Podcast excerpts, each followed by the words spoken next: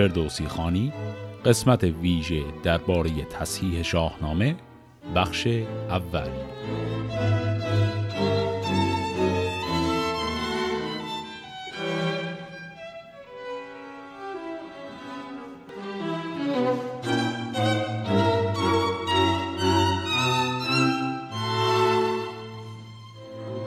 در دو قسمت ویژه قبلی که داشتیم یک قسمت رو درباره منابع شاهنامه صحبت کرده بودم و یک قسمت هم داشتیم درباره زندگی خود شاعر.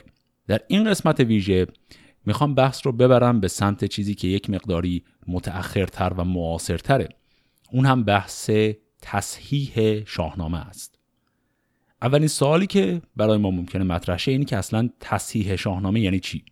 کتاب های خطی وقتی که می‌خوایم به کتاب چاپی تبدیلشون کنیم همه نیاز به یک فرایندی دارن به نام تصحیح. این تصحیح به معنی نیست که متن الزاما غلط داره گرچه بعضی اوقات غلط هم درش هست.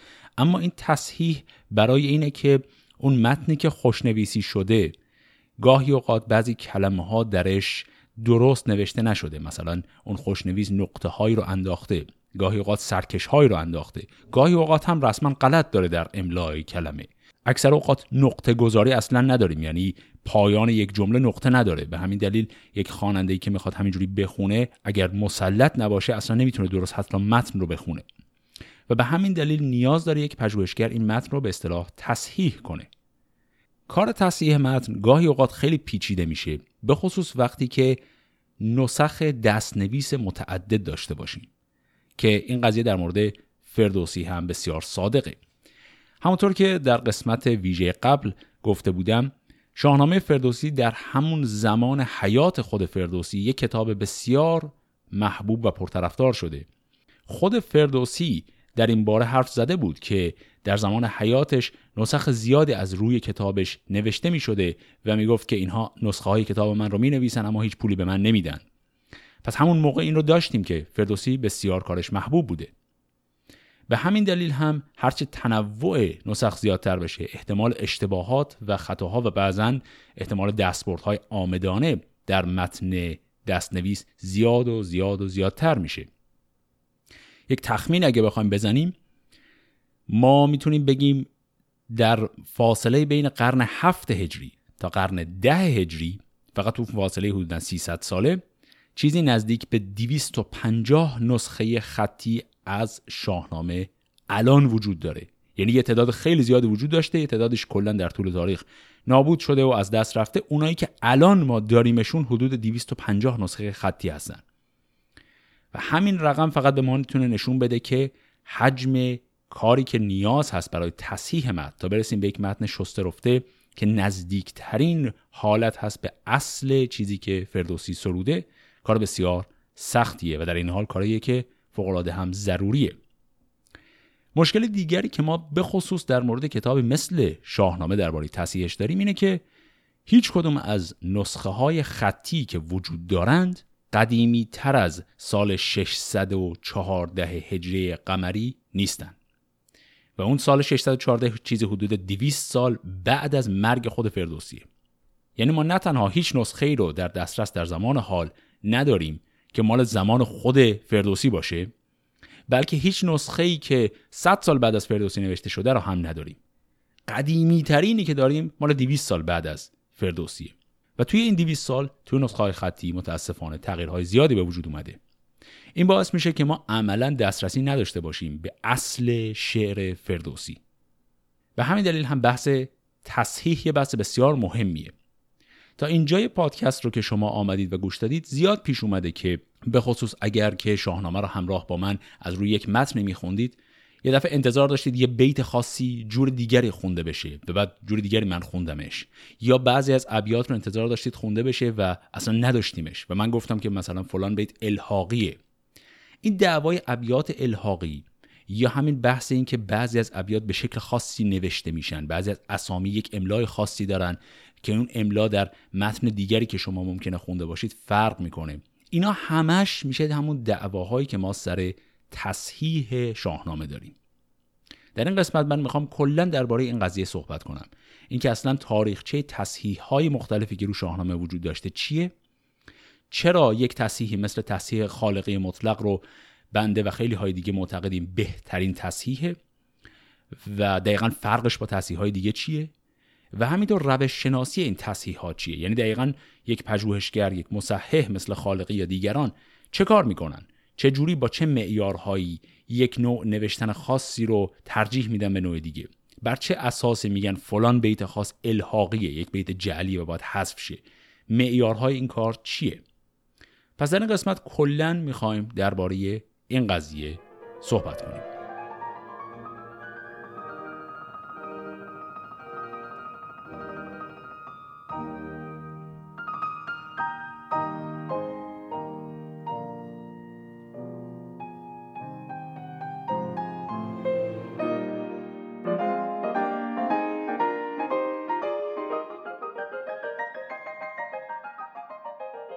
اولین چاپی که از شاهنامه ما داریم یعنی اولین نسخه ای که دیگه دستنویس نیست و چاپ شده در ایران نبوده بلکه در هند بوده.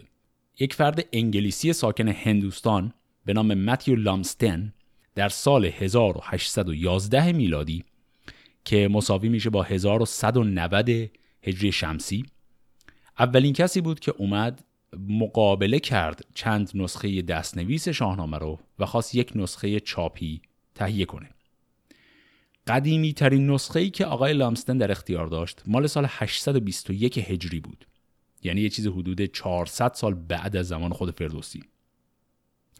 ایشون به خاطر مثل اینکه مشکلات بودجه که داشت کارش ناقص موند چند سال بعد یک افسر انگلیسی به نام ترنر مکن که بعضا توی فارسی اسمش رو ماکان هم می‌خونن کار آقای لامستن رو ادامه داد و در نهایت در سال 1829 میلادی که میشه مساوی با 1208 شمسی. ایشون یک چاپ کامل از شاهنامه رو بیرون داد. در هشت جلد این چاپ بیرون اومد و این چاپ به نام چاپ مکن معروف شد. پس این کار مثل خیلی کارهای دیگه چون اولین در هیته خودش بوده به نوعی ضعیفترین هم هست. بعد از اینها در سال 1878 میلادی. فردی به نام جولیوس وان مول یک آلمانی بوده که ساکن فرانسه و شهروند فرانسه بوده و بعضا با نام فرانسویش این تلفظ فرانسوی اسمش هم بهش میگن ژول مول. این آقای مول یک پژوهشگر شرق شناس بسیار معروف و متبهری بوده. ایشون نسخه خودش رو چاپ می‌کنه. ایشون هم باز کارش به نسبت استانداردهای امروزی نسخ خیلی زیاد و معتبری در دسترسش نبوده و ایراد زیاد داره. اما برای کسی که در قرن 19 داشته این کار رو انجام میده کار بسیار قوی و خوبی محسوب میشه. چاپی که ایشون بیرون میده معروف میشه به چاپ ژول مول. پس ما فعلا دو تا چاپ داریم. یک چاپی به نام چاپ مکن و دیگری چاپ ژول مول. بعد از این دو یک پژوهشگر دیگر آلمانی به نام یوهان فولرس بر اساس نسخه های مل و مکن سعی می‌کنه یک تصحیح جدیدی بده بیرون که البته این کار ناقص میمونه چون ایشون از دنیا میره قبل از اینکه کار تمام شه. و چندین سال بعد یک گروهی از پژوهشگران ایرانی این کار رو ادامه میدن و در نهایت چاپش می‌کنن. اون گروه هم شامل مجتبا مینوی، عباس اقبال، سلیمان حیم و سعید نفیسی میشه. کارشون از سال 1313 شمسی تا 1315 شمسی انجام میشه. و نهایتا این چاپ به نام کتابخانه ای که کار رو چاپ کرده که اسمش بوده کتابخانه بروخیم به این اسم معروف میشه. این چاپ هم ایرادهای بسیار اساسی داشت. یکی از بزرگترین ایرادهاش اینه که بر اساس چاپ مل و مکن بوده و بر اساس نسخه های دستنویس جدیدی که کشف شده نبوده. و به همین دلیل اکثر ایرادهای اساسی اون دو چاپ قبلی رو هم داره. طبق تخمینی که سالها بعد آقای دکتر خالقی مطلق زده از هر 6 تا بیتی که تو نسخه های مول و بروخیم و مکن آمده متوسط یک بیت الحاقیه. یعنی بسیار این نسخه ها غیر قابل اعتماد محسوب میشن با استانداردهای امروزی. هر 6 تا بیت یک بیتش بیت جعلیه. خب اینها میمونه تا می‌رسیم به دوران بعد از جنگ جهانی دوم.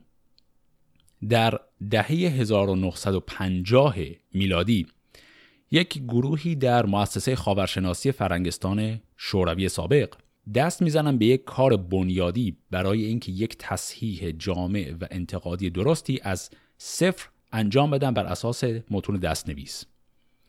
این تصحیح همونی که بعدها به نام تصحیح مسکو شناخته میشه. سرپرست این گروه یک شرقشناس معروفی بوده به نام برتلز.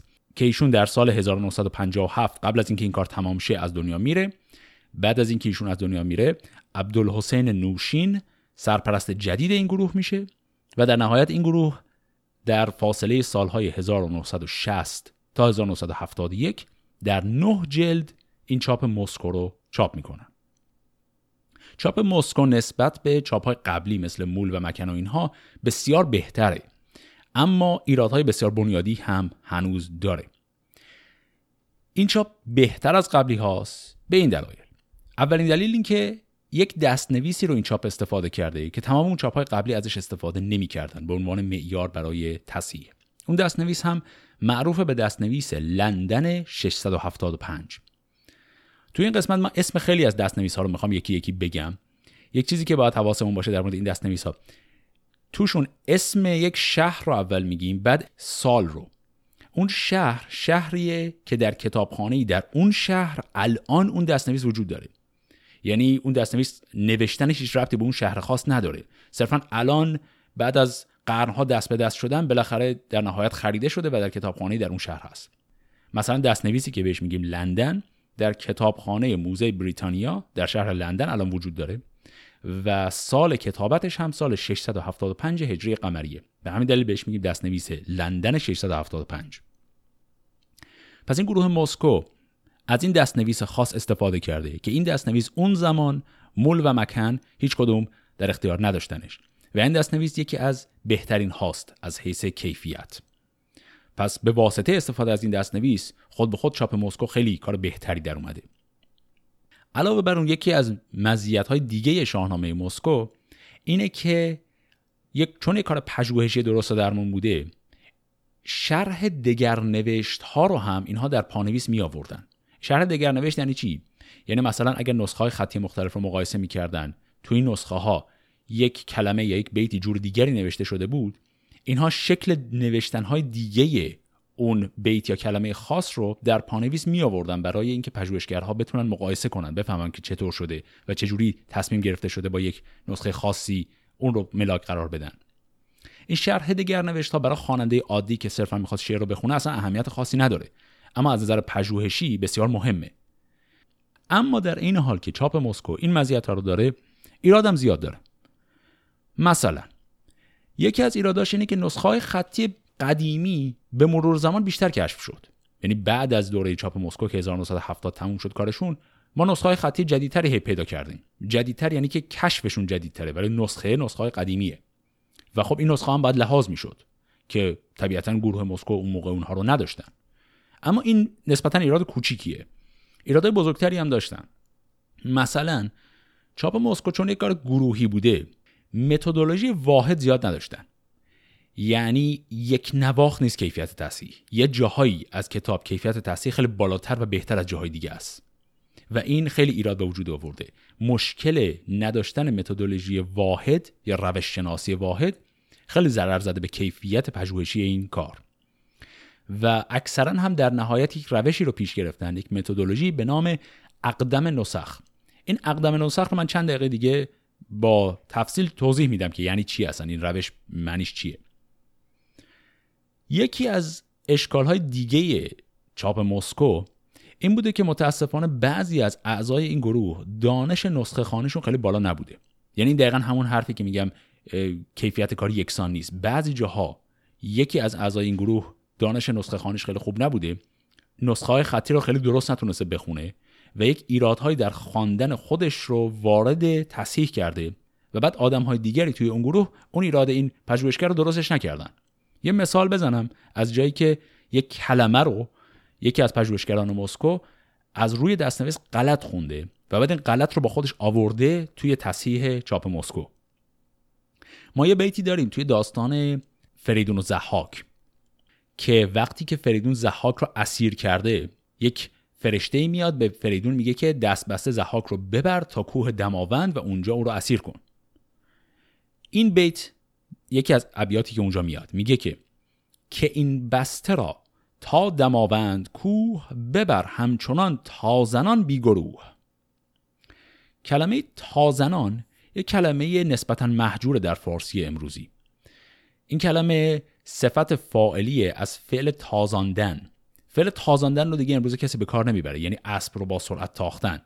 چون این فعل و صفتی که ازش ساخته شده محجورن و کلمات متعارفی نیستند خیلی از پژوهشگران مثل آدمهایی در این گروه چاپ مسکو باش آشنا نبودن. و اینو غلط خوندن. حالا چرا غلط خوندن؟ چون همونطور که چند دقیقه پیش گفتم توی نسخه های دستنویس گاهی اوقات پیش میاد که اون خوشنویس اون کاتبی که نسخه رو مینوشته نقطه ها یا سرکش های بعضی کلمه رو درست نمی‌ذاره. این یه چیز خیلی طبیعیه در دستنویس ها و بعضی وقتا در یک دستنویس یک دندانه روی کلمه هست اما هیچ نقطه بالا و پایین این دندانه نیست. مثلا در نسخه لندن 675 یعنی همون نسخه‌ای که گروه مسکو روش داشتن کار می‌کردن توی اون نسخه این کلمه تازنان اینطوری اومده که ت الف ز بعد یه دندونه بی نقطه بعد الف نون. یعنی تازنان نقطه نون وجود نداره و هیچ نقطه دیگه هم بالا پایینش نیست. و خواننده ای که می‌خونه این رو یعنی همون پژوهشگر خودش باید تشخیص بده که این کلمه چی می‌تونسته باشه. و آدم های گروه مسکو این رو اشتباه خوندن. این رو به جای تازنان خوندن تازیان که خب کلمه بیمعنایی هم هست چون تازیان یعنی اعراب و اصلا ربطی نداره به این بیت. و جور دیگری هم که احتمالا اونها فکر می‌کردن درستش باشه احتمالا فکر می‌کردن منظور ربط به اسب عربی داره که اسب تازی که اسب سریعیه. ولی بازم اون خیلی معنای شلوولیه. تازنان یعنی در حال تاختن تنها معنیه که واقعا درست جا میفته توی این بیت. خب خلاصه اینکه چاپ مسکو اینجور ایرادها رو به هر حال داشته. تقریبا بلا فاصله بعد از اینکه چاپ مسکو بیرون میاد دو نفر از اعضای همین گروه مسکو به نامهای رستم علیف و محمد نوری اسمانوف این دو نفر خودشون متوجه میشن که ایراد زیاد داشته کار قبلی که به نسبت حجم بزرگ این پروژه خیلی هم چیز عجیب و غریبی نبوده. این دو سعی می‌کنن از نو بیان بر اساس همون نسخه مسکو یه تصحیح خیلی دقیق تر رو شروع کنن انجام بدن. که در این کار اینا تعداد کل دست نویس هایی که داشتن که بتونن قیاس کنن با هم تعدادش رو زیادتر کرده بودن. 8 تا دست نویس رو آورده بودن. بر اساس 8 تا می‌خواستن انجام بدن. اما متاسفانه کار اینها ناقص موند. اینا فقط تونستن دو جلد از این پروژه رو تا سال 1973 چاپ کنن و بعد از اون کارشون متوقف شد. از اون طرف در خود ایران یه گروهی شروع کردن که بنیادی دست بزنن به تصحیح شاهنامه. در سال 1351 شمسی وزارت فرهنگ ایران بنیاد شاهنامه فردوسی رو تأسیس می‌کنه. مدیریت این بنیاد هم با مجتبی مینوی بوده که هدف اینها می بوده که از صفر بشینن و بر اساس متد خودشون شاهنامه رو تصحیح کنن. گروهی هم که همون اول جمع شده بودن شامل احمد تفضلی، علی رواقی، عباس زریاب خویی و سید جعفر شهیدی میشه که از بین همه اینها هم الان فقط آقای دکتر علی رواقی هنوز زنده هستن بقیه به رحمت خدا رفتن. این گروه سال 1352 داستان رستم و سهراب رو در قالب یک جلد چاپ می‌کنه. یعنی به جای اینکه بیان از صفر همه رو انجام بدن تکه تکه این کار رو انجام می‌دادن و چاپ می‌کردن. داستان رستم و سهراب سال 52 بیرون میاد. سال 54 داستان فرود سیاوش رو بیرون میدن و در سال 63 بعد از مرگ مشتبا مینوی داستان سیاوش رو بیرون میدن. اساس تصحیحی که این گروه در بنیاد شاهنامه فردوسی انجام می‌دادن هم مثل کار گروه مسکو بر اساس همون نسخه معروف لندن 675 متدولوژیشون هم تا حد زیادی مثل همون گروه مسکو بر اساس متدولوژی اقدم نسخه. این گروه هم کارشون متاسفانه ناقص و غیر از همین تک و توک جلدها چیز دیگری از کار بیرون نیومد. حالا علاوه بر این چاپ ها شما ممکنه بپرسید که خب ما چاپ های زیادی از شاهنامه الان توی بازار داریم. حالا ما خالق مطلق رو بذاریم کنار. غیر از اینها اون بقیه چاپ هایی که الان هست در بازار اینا چیه جریانشون؟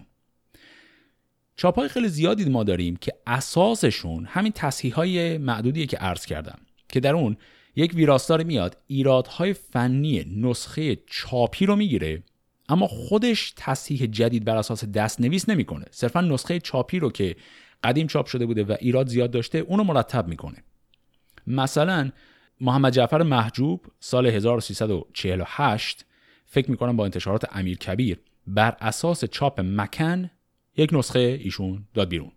یعنی اسم ویراستار هست. محمد جعفر محجوب ولی ایشون تصحیح کامل از صفر نکرده. صرفا چاپ مکن رو گرفته اون چاپ رو ویرایش کرده.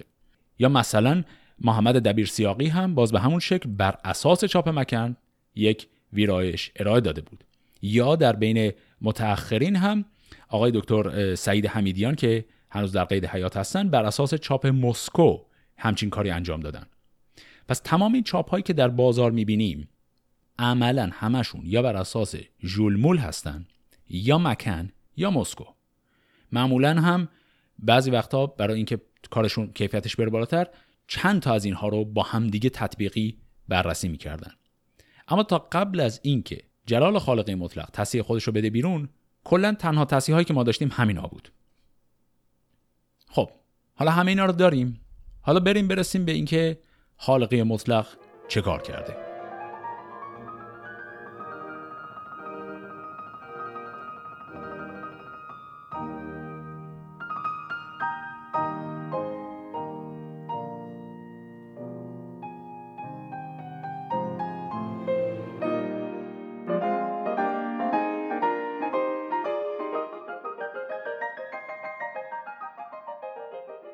آقای جلال خالقی مطلق در سال 1970 میلادی در مؤسسه خاورشناسی دانشگاه کلن آلمان ایشون دکترا می‌گیره. پایان نامه دکتراشون رو ایشون روی شخصیت های زن در شاهنامه می‌نویسه و در حین نوشتن پایان نامه ایشون متوجه میشه که ما مشکل خیلی بنیادی داریم درباره تصحیح شاهنامه طبیعتا همونطور که عرض کردم تصحیح متن همیشه یک کاری که با مقدار خطا روبروه.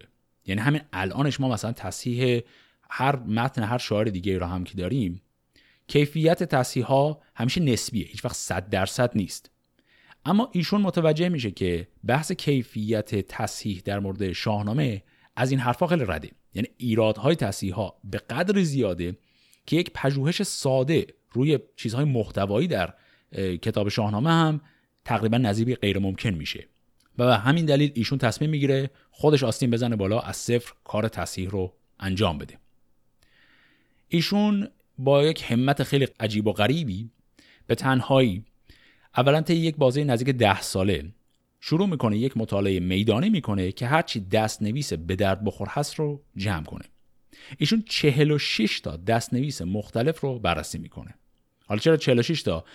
این 46 تا اولا از نظر بازه زمانی ما فقط یه بازه خیلی کوتاهی رو لازم داریم. مثلا دستنویسی که مال قرن دوازده هجریه دیگه خیلی متأخره خیلی جوانه و دستنویسی که هرچی ایراد در قبلی ها هست در اون خیلی ده برابر بیشتره به همین زیاد ارزش نداره. و بریم سراغ دستنویس های قدیمی.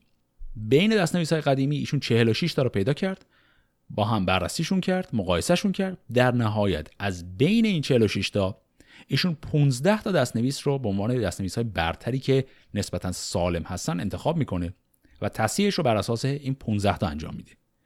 تا همین مرحله کاری که خالقه مطلق کرده واضحه که خیلی بالاتر و سنگینتر از کاری که تا حالا بقیه کرده بودن. چون ما گفتیم که دیگه بهترین کاری که اون گروه بعد از مسکو انجام داد اومد 8 تا نسخه رو گذاشت کنار هم. تازه همون هم نصفه موند. خالق مطلق اصلا شروع کارش با 15 تا نسخه است. اما این به خودی خود الزاما کیفیت بالای کار رو تضمین نمی‌کنه. بین نسخه هایی که خالقی مطلق انتخاب کرد از همه قدیمی تر یه نسخه که معروف به فلورانس 614 یعنی الان در کتابخانه در فلورانس هست و تاریخ کتابتش هم 614 هجری قمری بوده. این نسخه همون نسخه ایه که قدیمی ترین نسخه موجود از شاهنامه است. یعنی دیگه از 614 عقبتر دیگه ما هیچ نسخه نداریم. این نسخه نسبتا جدید کشف شده بود. یعنی اون زمانی که گروه مسکو کارش رو انجام می‌داد این نسخه هنوز کشف نشده بود. من اینجا پرانتزی باز کنم.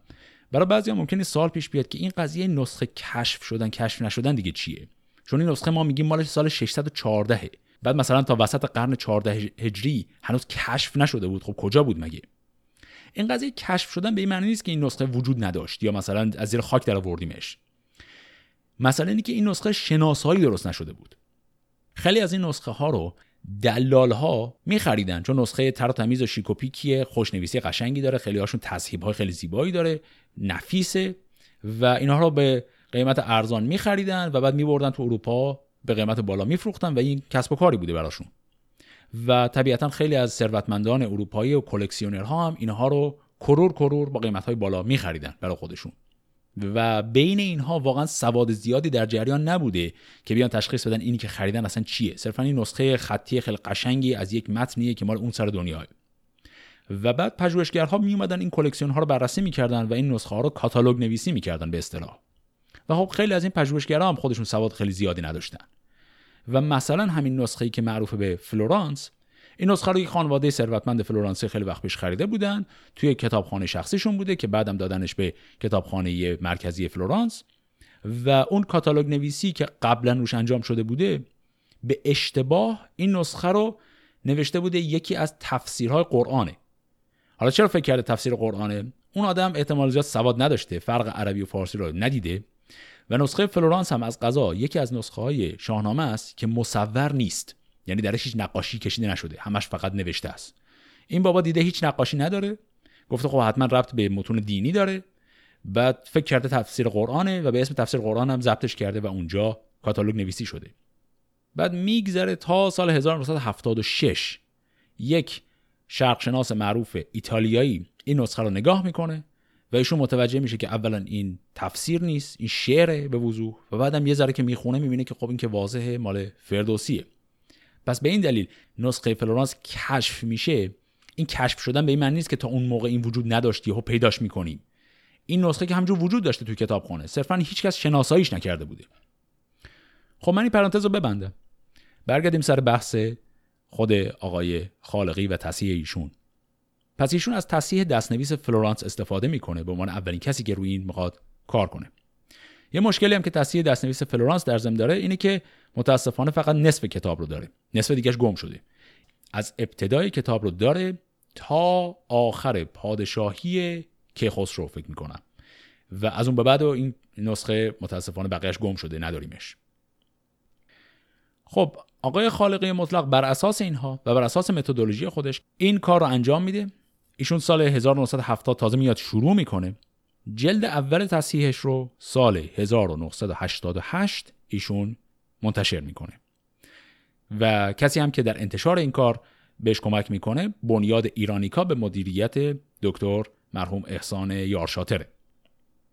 در نهایت به مرور زمان جلدها رو یکی یکی میدن بیرون. در هشت جلد بالاخره تمام میشه. آخرین جلد کار در سال 2005 میاد بیرون. و خالقی شش جلد اول رو به تنهایی انجام میده. بعدش به دو جلد آخر که می‌رسه به دلیل کهولت سن از دو نفر پژوهشگر دیگه کمک می‌گیره. جلد هفت رو ایشون به کمک دکتر محمود امید سالار در میاره و جلد هشت رو به کمک دکتر ابوالفضل خطیبی. در نهایت این نسخه وقتی که دانشنامه ایرانیکا کامل چاپش می‌کنه چند سال بعد در ایران انتشارات دارت المعارف بزرگ اسلامی همون رو دوباره از نو چاپ می‌کنه. ایشون طی سالهای بعد از اون آقای دکتر خالقی روی همین تصحیح قبلی خودش بیشتر کار می‌کنه. چند تا نسخه دیگه که دوباره تازه کشف شده بوده مثل نسخه معروفی به نام نسخه سن جوزف بیروت. بر اساس این نسخه ها ایشون یه تجدید نظرهایی روی تصحیح خودش دوباره می‌کنه. با مقابله با اینها و یک تصحیح جدیدتری رو با انتشارات سخن میده بیرون. تصحیح انتشارات سخن رو سال 1394 شمسی ایشون منتشر می‌کنه. تصحیح انتشارات سخن نسبت به اون تصحیح مال دارت المعارف اسلامی یا ایرانیکا یک تفاوت‌های خیلی محدودی داره. عملا تفاوتاش انقدر زیاد نیست. برای کسی که می‌خواد روی این کار پژوهشی انجام بده تفاوت ها مهم میشه. اما برای کسی که صرفا می‌خواد بخونه تفاوت ها بسیار محدوده. خب این میشه تاریخچه تصحیحی که خالقی مطلق بیرون داد. حالا بحث سر اینه که بر چه اساس میگیم تصحیح خالقی مطلق؟ از همه اون تصحیح قبلی بهتره. به خصوص از تصحیح مسکو. برای اینکه در این زمینه بحث کنیم باید اول برگردیم عقب. و چند تا نکته اساسی در مورد اصلا مفهوم دستنویس ها و پیچیدگی های اونها و به خصوص بحث فساد در دستنویس ها یعنی ایرادهایی که در دستنویس ها به وجود اومده درباره اونها یه مقدار صحبت کنیم. پس خود تصحیح خالقی و تصحیح دیگر رو یه دقیقه بذاریم کنار. اصلا شروع کنیم بحث کنیم درباره اینکه این قضیه پیچیدگی ایرادهای دستنویس ها اصلا جریانش چی هست. این بحث رو در بخش دوم از این قسمت ویژه با هم دیگه دنبال می‌کنیم.